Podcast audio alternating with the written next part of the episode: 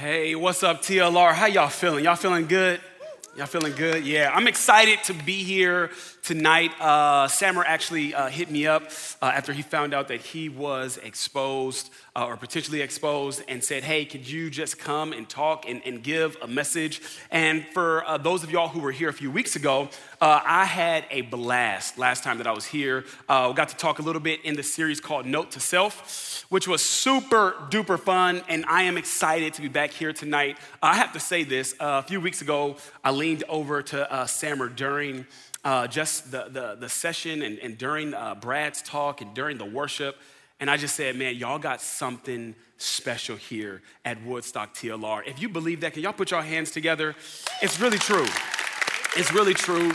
Uh, Sammer, I know you're watching with your beautiful baby girl, man. Excited to be here. Thank you uh, for allowing me to be here. Tonight, I want to talk about something that is very, very near and dear to my heart. It actually is a topic that changed my life. Now, and I know when I say that, like we hear that a lot in culture, but I don't flippantly just say this changed my life. It changed the game for me.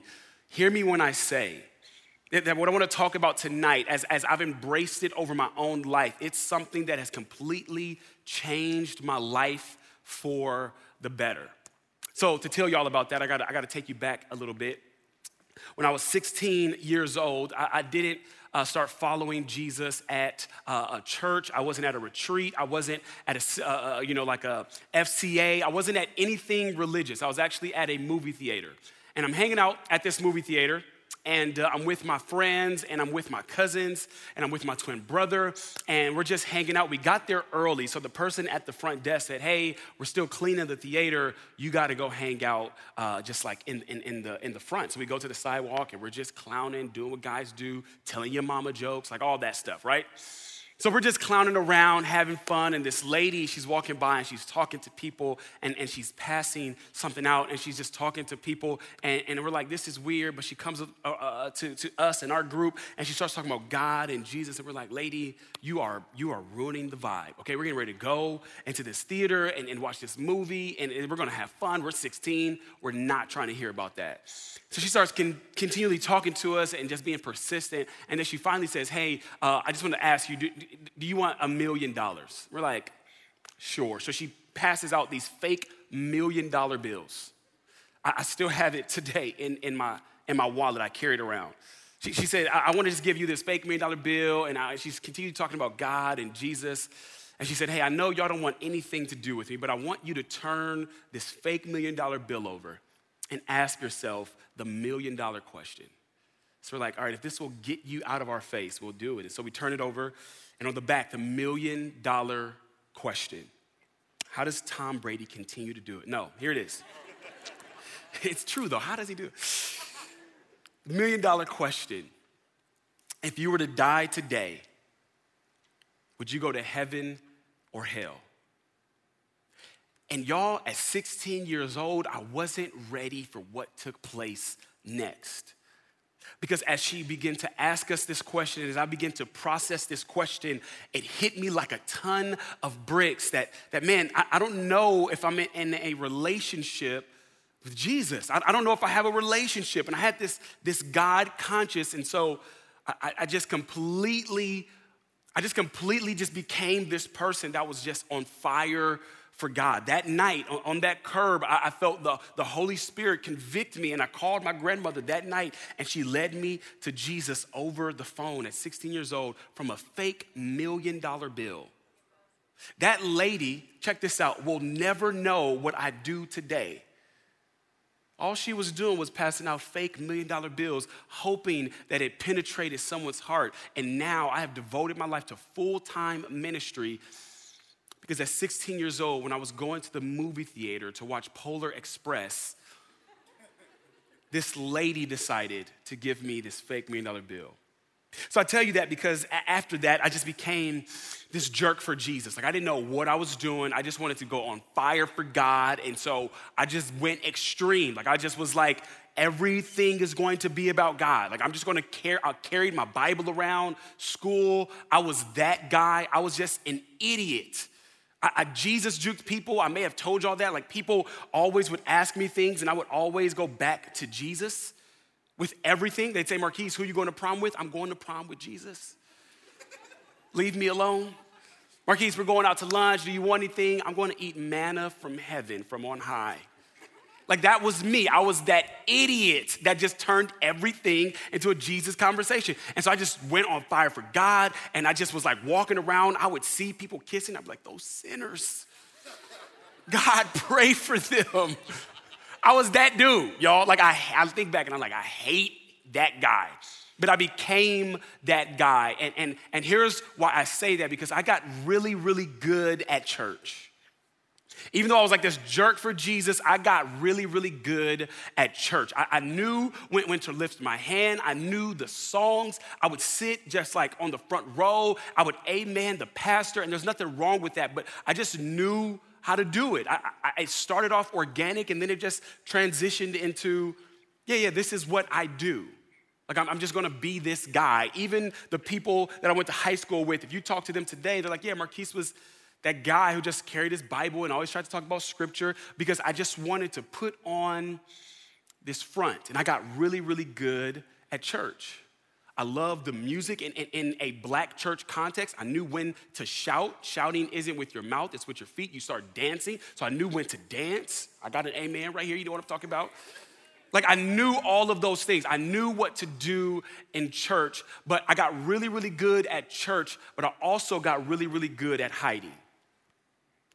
Th- think about this. Uh, I know for a fact um, that there's people in this room under the sound of my voice that, that, that could fake it, that knows what it's like to come into this room and say all the right things and know exactly what people want to hear. And you go to group and you get to just, just get to play church, but, but you could do all of the church things and leave and, and still be hiding.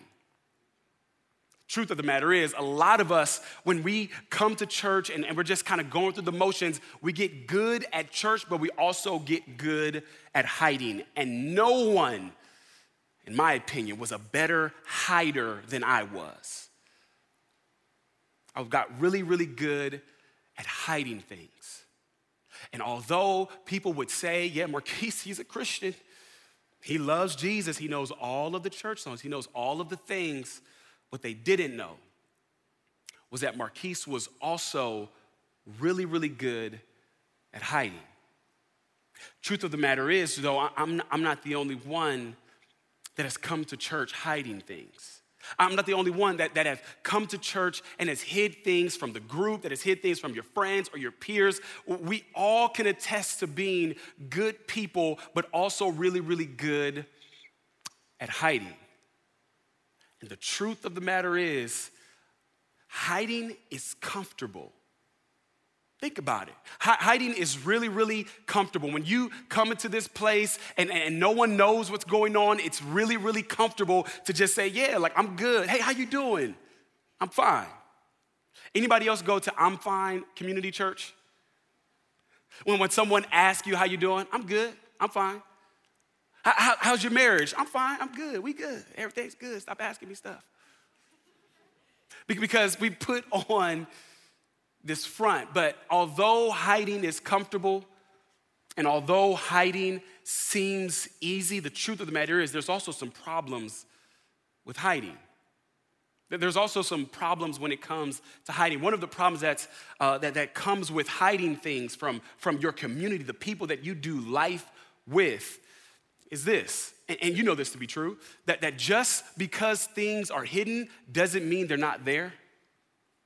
Just just because things are hidden doesn't mean they're not there. You, you've, you've played that game where you know your room is supposed to be clean when you used to live at home with your parents, or maybe you still do, and they're like, hey, is your room clean? And they walk in it and, and it looks clean, but all you've done was put it under the bed, throw it in the closet, Anybody else fold their clothes by mushing them up like me and putting them in the drawer?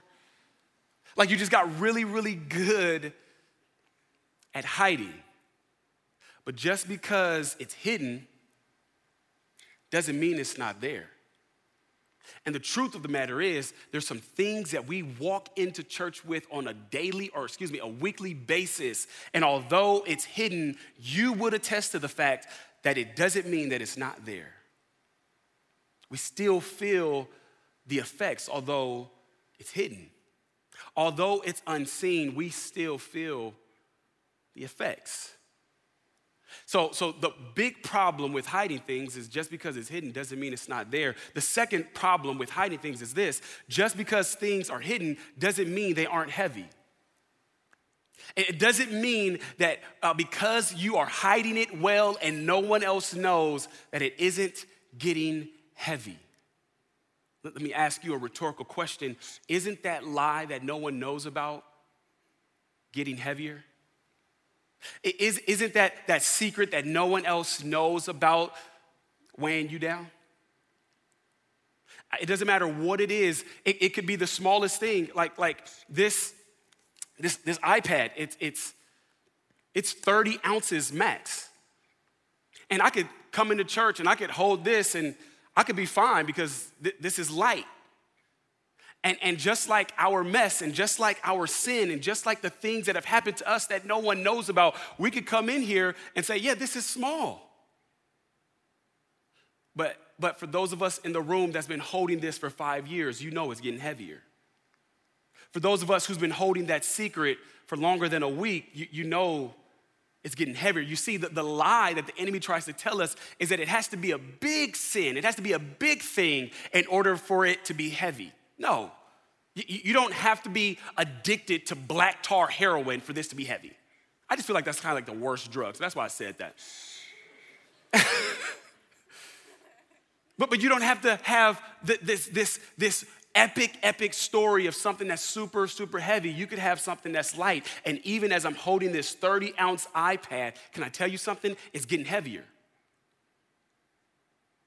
And you know you know that that secret, you know that that thing that possibly has happened to you, you know that that sin that has gone unchecked, you know that that, that, that funk that you may be in that, that you just aren't sharing with anybody else, you know that it's getting heavier. Because the truth of the matter is, just because it's hidden, it doesn't mean that it's not heavy. Here, here's the third problem with us hiding things in the, in the, corners of our hearts and our minds that no one knows about is, is simply this just because things are hidden doesn't mean you've dealt with it. Let, let's, let's go ahead and be real here. Just because it's hidden doesn't mean you've dealt with it. Just, just because uh, uh, you, you, it's hidden doesn't mean that you've actually hit it on, head on, and, and actually confronted it. Again, we've, we've gotten really good at hiding. Just because no one knows about that addiction doesn't mean you've dealt with it. You just got really good at clearing your search history. Just because no one knows uh, uh, about that, that beef that you have with somebody, it, it, you didn't really deal with that beef. You didn't really deal with that gossip. You didn't really deal with that. You just stopped talking to them. You didn't actually stop smoking. You just got really, really good at hiding it. You, you, didn't, you didn't stop lying. You just, you just convince yourself that they're white lies and that they don't really matter. You see, because just because it's hidden, it doesn't mean that you've dealt with it. And I know for a fact there's a lot of us in this room, just like myself, that we can come to church and get really, really good at church, so much so that we get really, really good at hiding. As a matter of fact, that this next point could speak to all of the stuff that we've hidden, and it's simply this that what you don't show always grows. What you don't show always grows. As a matter of fact, here's, here's just a, an example of what this looks like. For a lot of us, our stuff doesn't live in the light, our stuff lives in the dark. Let me show you what I mean. for a lot of us in this room, this is where our sin lives.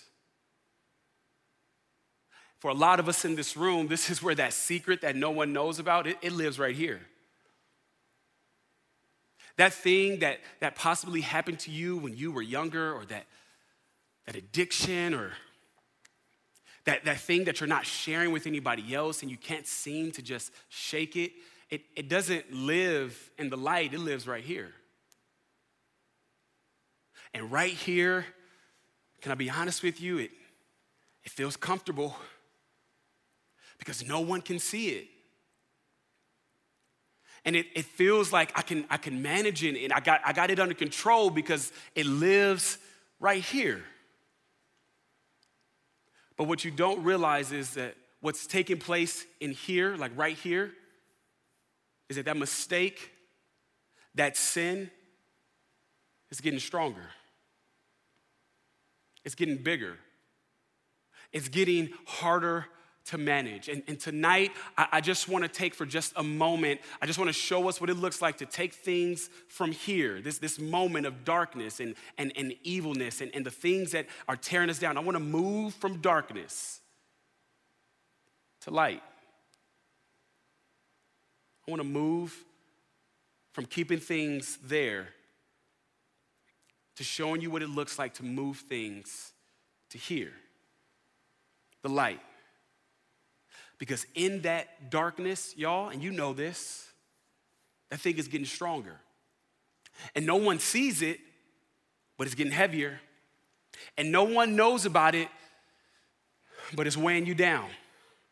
And so tonight, I just, I just want to show you what, what I've learned about hiding things really, really well and playing church really, really well and being able to come to a place like this that's centered around community, that's centered around you being able to share your burden with others and show you what it's like to move things from the darkness to the light. And I just want to show you two uh, uh, passages of scripture that I have found that have changed everything for me. It changed everything for me. They're two different perspectives. The first one is from this guy by the name of David. If you know anything about David, David was not the type of guy that was just like this super, super stand up guy. His life was like morally right. You could follow him, and there was no wrong doing in his life. As a matter of fact, David messed up a lot. And there was one verse that he actually talks about the, the, the, the weight of carrying the thing that was weighing him down. And, and I, I love this verse because it so perfectly sums up exactly what it's like to carry things by yourself. D- David said this He said, When I refused to confess my sin, my body wasted away. And I groaned all day long, day and night. Your hand of discipline was heavy on me. My strength evaporated like water in the summer heat. Look at, look at the imagery that he uses. He said, When I refused to confess my sin, confessing your sin, it goes back to you.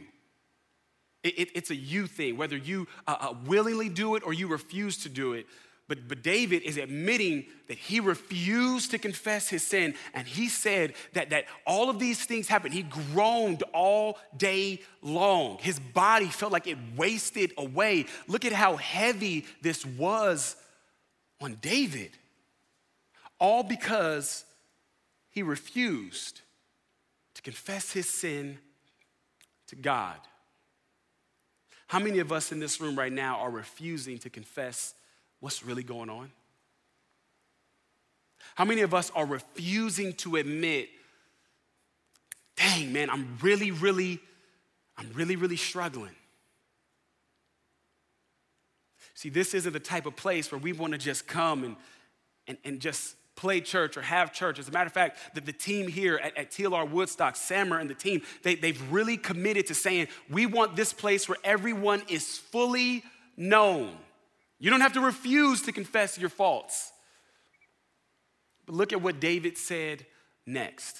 After he refused, he said, Finally. Even as I read this, I feel like this is just like an exhale. Finally, I confessed all my sins to you, talking about God, and stopped trying to hide my guilt. I said to myself, I will confess my rebellion to the Lord, and you, watch this, forgave me, and all my guilt is gone. David said, I, I, really, no one really knows, like historians and theologians, they don't know what sin he was talking about, but whatever it was, it was weighing him down so much because he refused to share his sin with God. But then he said, finally, after carrying this thing all by myself, after just holding on to this thing, I confessed it to you. I confessed everything to you, and you forgave me. He said, You forgave me. You see, that's God's job in us confessing to Him. God is willing and waiting to forgive us, but we keep trying to hide it from Him. Since the beginning of time, in the book of Genesis, when man messed up, the first thing we did was hide. We sin and then we hide. We sin and then we hide. God, in, in, in, in, the garden, after man and woman fell and, and, and messed up, he came looking for them and he said, Adam, where are you? And Adam and Eve were hiding because it's our default reaction after we mess up to hide. And God is saying, on the other side of your confession is my forgiveness. That, that's my job, that's what I do. I'll never forget um, growing up around middle school, uh, things had gotten so hectic around our house uh, where my mom was just like, listen, I, this house is filthy. We were playing sports. No one could keep up with the schedules. Everything was just crazy at the house. My mom said, this is it. We're getting a housekeeper. I was excited because I grew up on Fresh Prince of Bel Air. So I thought it was going to be like a Geoffrey. At best, I was like, it's to be Zack and Cody and Esteban, right? Like they're just going on my every beck and call. It wasn't that. It turned out to be one of the worst things ever because uh, our housekeeper, her name was Isabella, she would come every other Saturday. And every Saturday morning at the crack of dawn, my mom would get up, wake us up, and say, All right, it's time to clean the house. We're like, What are you talking about? Like, Isabella's coming. What are you talking about? And she would make us clean the baseboards. I'm talking about clean, clean. And she was like, Listen, I don't care that Isabella is coming. Like, I, I, don't, I don't want her coming up in here thinking that we nasty. That was her favorite line. I, I don't want her coming up in here thinking that we nasty. And I'm like, Mom, but we are nasty. we're disgusting, okay?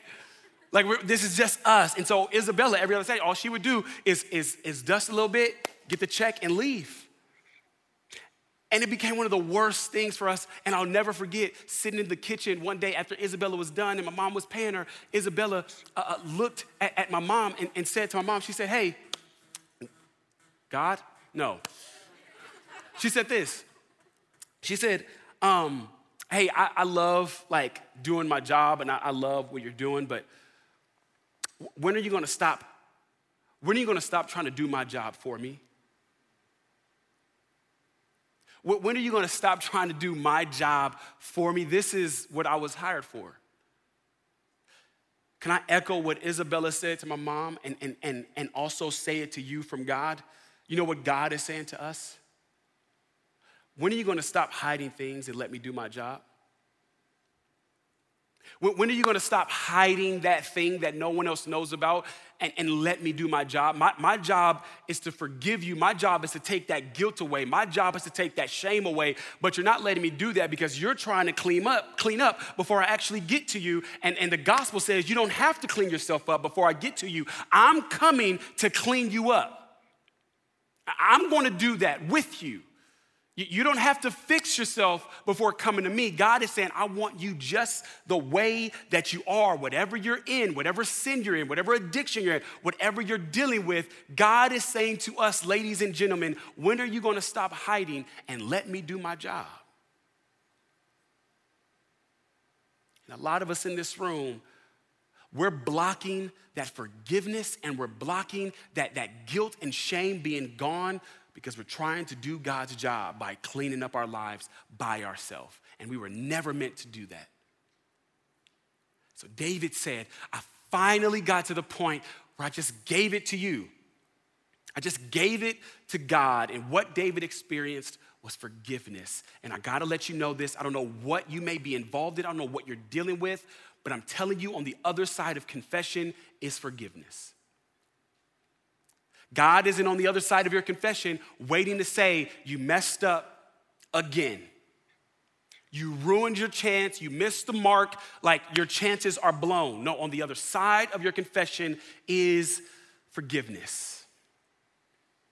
When you confess that to God. But I gotta tell you something. Here's that's that's in my life, I, can't, I can't attest or, or, speak for you. In my life, that was 1.0, was confessing to God. Here's 2.0. Here's, here's one of the, the bigger challenges. Here's where I want to turn the heat up just a little bit. Because for me, it was easier to say, you know what, God, let me stop hiding and confess my faults to you.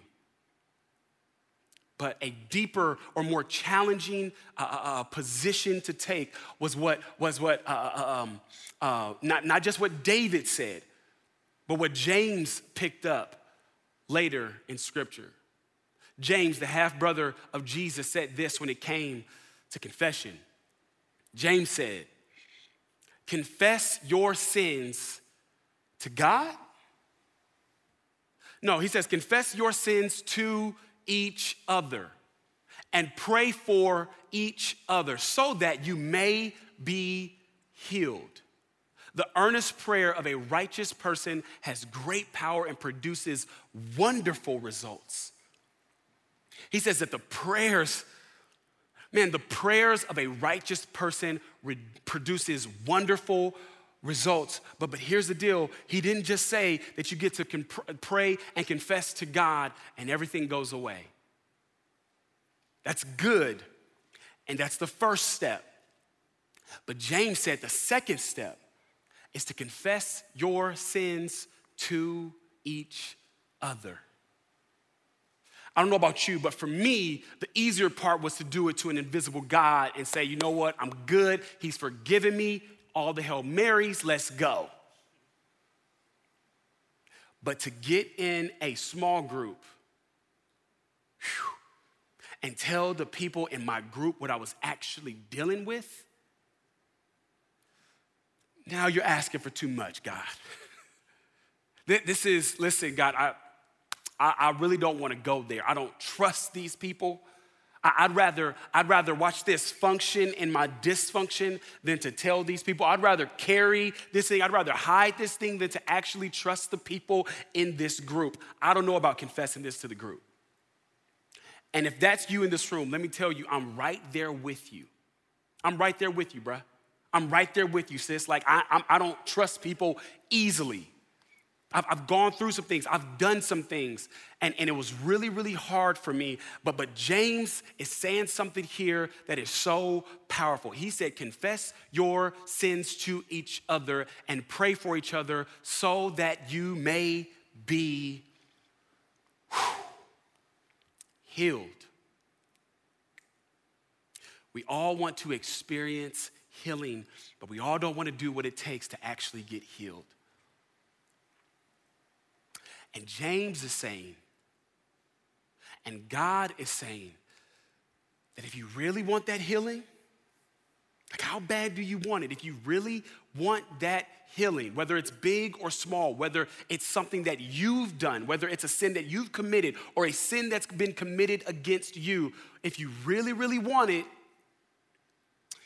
is going to come by way of you confessing your fault to me, as in God, but it's also confessing your faults and your sins to each other. When's the last time you walked into group and said, hey guys, hey y'all, hey girls, here's everything I'm dealing with. Because here's what I found in, in, in dealing with uh, small groups for, for a, a long period of time now. Uh, most of us, when we get in a small group, we go around 90%. There's other, others of us that are, that, that are less than that, but for the most part, when we're like, you know what? I am all in, I am fully known, you've probably told 90% of your story. But have you gone the last 10%? Whew. And let me say this that last 10% is scary. And a lot of us, the reason why we don't confess to one another is because we don't know what's on the other side of that. We don't know if on the other side of us confessing this to the people that we're watching this with right now at home, if they're gonna label us. If, if they're going to talk about us at school, if they're gonna talk about us in our friend group, if they're going to think to themselves, yeah, I don't really, yeah, I'm gonna pray for you, but I don't really trust you. And I'm not saying that that, that, that can't be true. What I'm saying is that it's worth the risk. For you to come into a group and go the last 10%. I meet with a men's group every Thursday night and we get together and we break bread and we have fun and we joke and we talk about football, we talk about sports, we talk about March Madness, and then the conversation turns where we start to get serious. We say, now who's what's everyone dealing with? And one of the most convicting questions that, that, that, that the leader of the group always starts with or says at the end of group, he says, okay, um, what's something you thought I wouldn't, or that you wouldn't want me to ask you? What's something that you thought about that you were hoping I wouldn't ask? Hey, what's that last 10%? Have you, have you, have you shared that last 10%? Can I ask y'all, have you shared that last 10%? Because here's what I have found just from these two pieces of scripture. The first is this that confessing and praying and planning with God equals forgiveness. This, this is how we do this. We confess, we pray, and we plan. We come up with a plan that leads to forgiveness. And y'all, there's nothing like the feeling of forgiveness from the God who created the entire universe. And the gospel says that you don't have to clean yourself up before you, you, you come to God, that He is already waiting to accept you just as you are. Not that you're gonna stay as you are, but He's willing to accept you just as you are, and, and you're going to be received with open arms and forgiveness. So David said that we confess we pray, we plan to God, and that leads to forgiveness. And then James picks it up and he says that we confess, we pray, we plan, and it leads to accountability. Here, here's the formula that I want to leave for y'all tonight. Here's, here's where I want to land the plane. Simply this forgiveness plus accountability equals healing. Forgiveness from God plus accountability from a peer group or a mentor leads to healing. And we all want to be healed. Here's the deal, y'all um, sin thrives and gets bigger in darkness, and it gets weaker in the light, but only you have the power to turn the light on. Sin grows in the darkness, it gets weaker in the light, but only you have the power to get up and turn the light on. And, and like David said in his psalm, God, flash your light on my soul, and if there be any wickedness in me, reveal it to me so that I could clean it out. Because to be 90% known is to be unknown. Can I just say that? To be 90% known is to be unknown. And I know we feel like we're doing something because we're like, yo, I've shared majority of my story. I've shared majority of what I'm dealing with today. But I'm telling you, to be 90% known is to be unknown. Because the bottom line is this, and I know it's scary, but it's, it's simply this everyone doesn't need to know something but someone needs to know everything. Mm. Listen, not everyone needs to know everything, but someone needs to know everything. Who's that person? Let me go ahead and just, I'll finish here. This is my own personal story, so you don't have to feel convicted about this at all. If you do, a hit dog will holler. But this is my story. For me, I experienced extreme healing on the other side of me confessing my faults to someone. Years ago, seven years ago, I cheated on my girlfriend, who's now my wife. And it was one of those things that I walked around with, and I thought to myself, I'm carrying this to my grave. I don't want anyone to know about this. I'm, I'm a failure. I've, I don't want to ruin this. I don't want to make this mistake. I, I don't want to carry this on my own, but this is what I did. Why? Because I was insecure, I was a coward, and I was selfish, and I was only thinking about me. That's, that's what cheaters do. That's who cheaters are. You're insecure, you're selfish, you're only thinking about you, and you're a coward. I'm sorry to just kick you in the chest like that, but it's the truth. That's what it was for me. And that's who I was. And I carried that. And I said, man, I don't want to ever tell her because I may lose her. Whew. And I remember thinking to myself, I'm to confess this to God, and that'll be enough. And I confessed it to God and I said, God, this is what I've done. You've already known this. You've seen this. You've, you know the dark parts of my heart. And I confessed it to God. And I said, This is it. I'm forgiven. My slate is clean. But y'all, it still, it still was nagging at me. Because I thought by just telling God, like it was good, I was just gonna get away with it. But I knew, like James said, I had to tell someone else. And everyone didn't need to know my business. I did not need to put this on Facebook. I didn't need to put this on Instagram. I just needed to tell a trusted person. And so I remember finding that person. His name was Adam Atchison. He was an elder and a pastor at our church, and he was over the soul care ministry. And I said, I gotta confess this to you, Adam. And I remember telling Adam, and I said, Adam, I cheated on my girlfriend, man. I don't know what this is gonna look like. I don't wanna tell her, but I'm carrying this, and it is, it is heavy on me. And he prayed for me, and he walked with me, and he was there for me. And I experienced healing because of it. Then he challenged me and he said, Now you got to go tell Crystal. And I was like, I, will do that.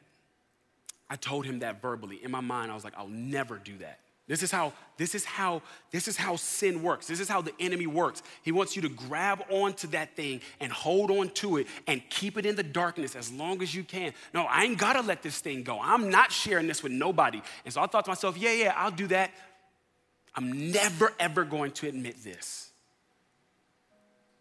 And I remember walking away from that and I felt better but I still hadn't confessed it to the person that I wronged. And I'm not prescribing any method or saying that you should do any of the stuff that I've done, but this is my story. Three weeks before we got married, the girl who I cheated with came to Crystal and told her everything. Three weeks before we got married. At this moment, my then fiance. We had been girl, boyfriend and girlfriend. We had then been engaged. Remember, I'm holding on to this thing. I'm not telling her anything. So we get engaged because I'm still too scared. I'm still too selfish to admit her, to tell her the truth. So I'm holding on to it. We become engaged. We're now fiancés to one another. And we're three weeks from our wedding date. And the girl comes out and tells Crystal and I think to myself, it's out. And I remember sitting down with my then fiance and confessing everything. And y'all, it was the most excruciating, most heartbreaking, most soul crushing thing I had ever gone through. Along with all of those feelings, can I be honest with you? It was also one of the most freeing, burden lifting feelings that I have ever felt. Although it crushed me, although trust was broken, although we were now carrying something as a result of me, no one else but me it was also one of the most freeing and, and, and, healing and helpful things that have ever happened to me. It was like two ships passing in the night. Although it hurt, it also was one of the most freeing things in the world. Here's why I tell you that. Because Adam, he allowed me to confess to him, But then I confessed to Crystal. And through that whole process, and, and, and I'm, I'm skipping over a lot of, of counseling and, and healing and, and, and praying and tears and all of that. I'm skipping over that to just for the sake of time. But we have to go through all of that. But I'm telling you, on the other side of that confession was healing. And I tell you that because I'm not saying that it's not going to cost you something. It cost me broken trust early on in our marriage. It cost me a, a, a, a messed up view of how my now or, or my then uh, wife looked at me. It cost me all of that. It came with a cost, but it was also healing. And y'all, I could have spoke about anything tonight, and I tried to stay away from this message, but I believe God put this on my heart because it's for somebody in this room. Not everyone needs to know everything, but someone does. Someone needs to know everything that's going on. And I don't know, I don't know if that person's trustworthy, but you don't know if someone's trustworthy until you trust them. There's no other way. I'm telling you, there's no other way to find out if someone is trustworthy until you actually trust them. Think about it. I'm just gonna wait and see how it pans out, what he does with other people, or how she goes with other people. Yeah, but that's not you. It's not until you actually trust them to find out if they're actually trustworthy. And y'all, my prayer is that we pull every ounce of sin regret and mistake out of darkness, we pull it into the light where the Father of, of, of, heaven and the King of kings, who, who the Bible says his ear is, is not too heavy where he cannot hear, and his arm is not too short where he cannot save, that person wants to carry what you've been dealing with. And it's on the other side of confession. Let me pray for us. God, I don't know why you, why you led me to this. But I do believe you led me to this for a reason and a purpose. And God, there's somebody that sat through this message who felt like that dude is talking to me. I don't know what they're gonna do with the weight that they feel right now in the pit of their stomach. I don't know what they're gonna do with what they're carrying right now. I'm not saying tonight's the night, maybe it is. But God, would you begin to stir in them, whew, like you did in me, that burden to share it with someone else?